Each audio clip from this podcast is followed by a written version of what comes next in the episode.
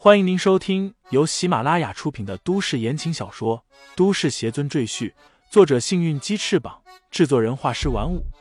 感兴趣的朋友，请看主页，点亮我的关注，点亮你的夜空。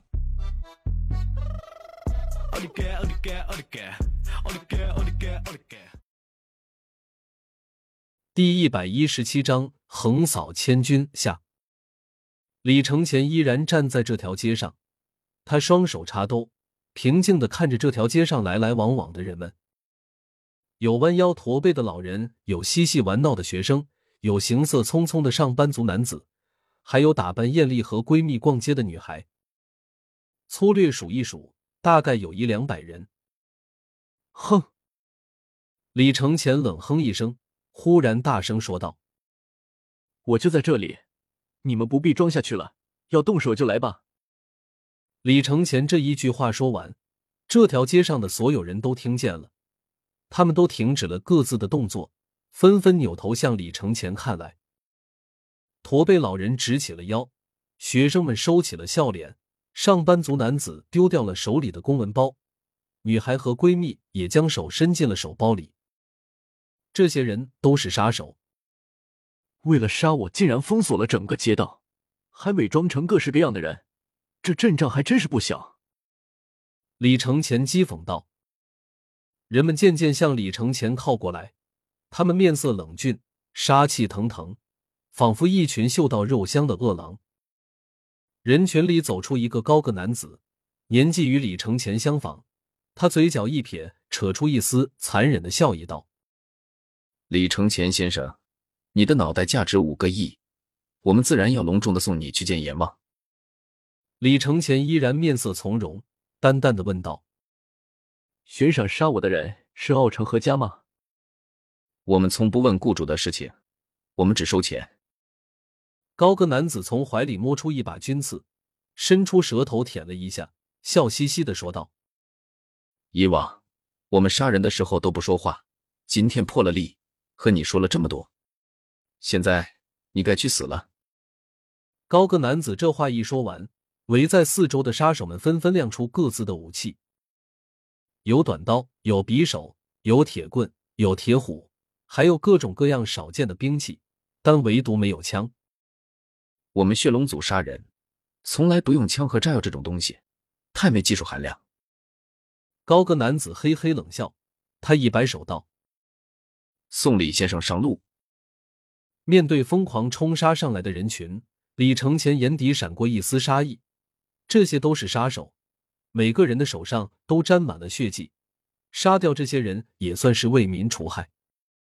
想到这里，李承前轻轻一跺脚，从原地纵起十米高，轻松跳出了这些人的包围圈。地面上的人们顿时一脸惊愕，但很快他们就反应过来。掉过头向李承前冲来，李承前手掐法诀，眼中金光一闪，开天飞剑凭空出现在他面前。李承前开口喝道：“横扫千军！”飞剑顿时横在他的胸前，眨眼间便暴涨为一把长达十几米的巨剑，随后横着向那群扑来的杀手斩了出去。众人便见一道白光从他们的身体穿过去。起初也不知道那是什么，但向前跑了几步之后，才发觉不对劲，因为他们的上下半边身体已经分离了。啊！好痛啊！救救我啊！惨叫声顿时接连响起，整条街仿佛都被血洗了一样，遍地都是残肢、内脏，还有一些没死的，拖着半边残躯在地上爬行。没过多久，现场便安静下来。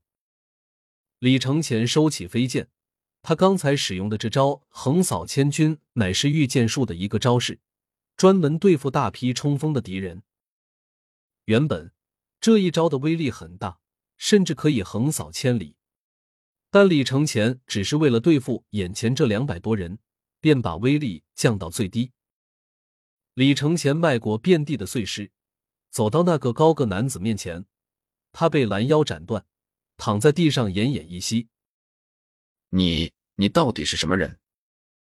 高个男子看见李承前，强提一口气，问道：“李承前居高临下的看着他，说道：‘有人说我是李家弃子，乔家赘婿，但我其实是能掌控你们所有人的命运的神。在我眼里，你们这些凡人只是一群蝼蚁。’”高个男子喷出一大口鲜血，喘了几口之后便断了气。李承前，李承前回过头，便见段柔跌跌撞撞的跑过来。他看见满地的尸体，脸色顿时一变，失声道：“是血龙族的人，是谁杀了他们？”李承前神色如常，说道：“不知道。”段柔检查了一下这些尸体。见他们的伤口光滑如镜，仿佛被极其锋利的刀锋切割过一般。他走到高个男子身边，蹲下来，脸上带着极其震惊的神色，说道：“连血龙族的族长都死了，到底是谁干的？”李承前问道：“什么血龙族？很厉害吗？”段柔站起身，深吸一口气道：“这里不宜久留。”我们快走，我路上和你说。两人跑出这条街，段柔不敢再找出租车，看见路旁有共享单车，便撬开两辆，和李承前一人一辆在街上骑行。身后远处又传来刺耳的警笛声，应该是有人发现了那些尸体，报了警。这次的事件严重了。段柔额头冒出冷汗，沉声道。一下子死了那么多人，我想天津很快就要戒严了。但这不算什么，最严重的是杀手之家恐怕要炸锅了。段柔看向李承前，眼里闪过一丝忧虑，说道：“血龙组是排行第二的杀手组织，成员多达数百人，而且全是好手。可我刚才简单看了一下，几乎是全军覆灭了。这对杀手之家是莫大的损失。”他咬着唇，还在猜测。到底是谁呢？谁有这么大的能耐？他扭头问李承前：“你刚才真的没看见谁出的手？”没有。李承前眨了眨眼，继续撒谎道：“我只见到一道黑影闪过去，他们就全死了。”那更糟糕。段柔低叹一声道：“杀手之家一定会这笔血债记到你的头上。”啊不管人是不是你杀的，李承前无所谓的笑了笑。就算再来十个血龙族，他也照样全杀了。不过现在也有一点好处，那就是天津戒严，到处都是巡捕，杀手之家也不会轻举妄动，所以你暂时也算是安全了。只要多加注意，就没有危险。段柔沉吟道：“我也会在旁边盯着你，一旦有危险，我会给你提示。”李承前扭头看向段柔，他察觉到李承前异样的目光，有些疑惑的问道：“你看我干什么？”我记得你好像说过要杀我的吧？怎么还帮我啊？李承前似笑非笑的问道。段柔脸上顿时一窘，咳嗽两声道：“谁说我帮你？你的命是我的，我还要拿五个亿赏金呢。”两人骑着共享单车绕了一大圈，夜色已经很深了，街上行人渐少，但呼啸而过的巡逻车越来越多。偶然还能遇见警方在设置路障和关卡，很显然戒严马上就要开始了。听众朋友们，本集已播讲完毕，欢迎订阅专辑，投喂月票支持我。你的微醺夜晚，有我的下集陪伴。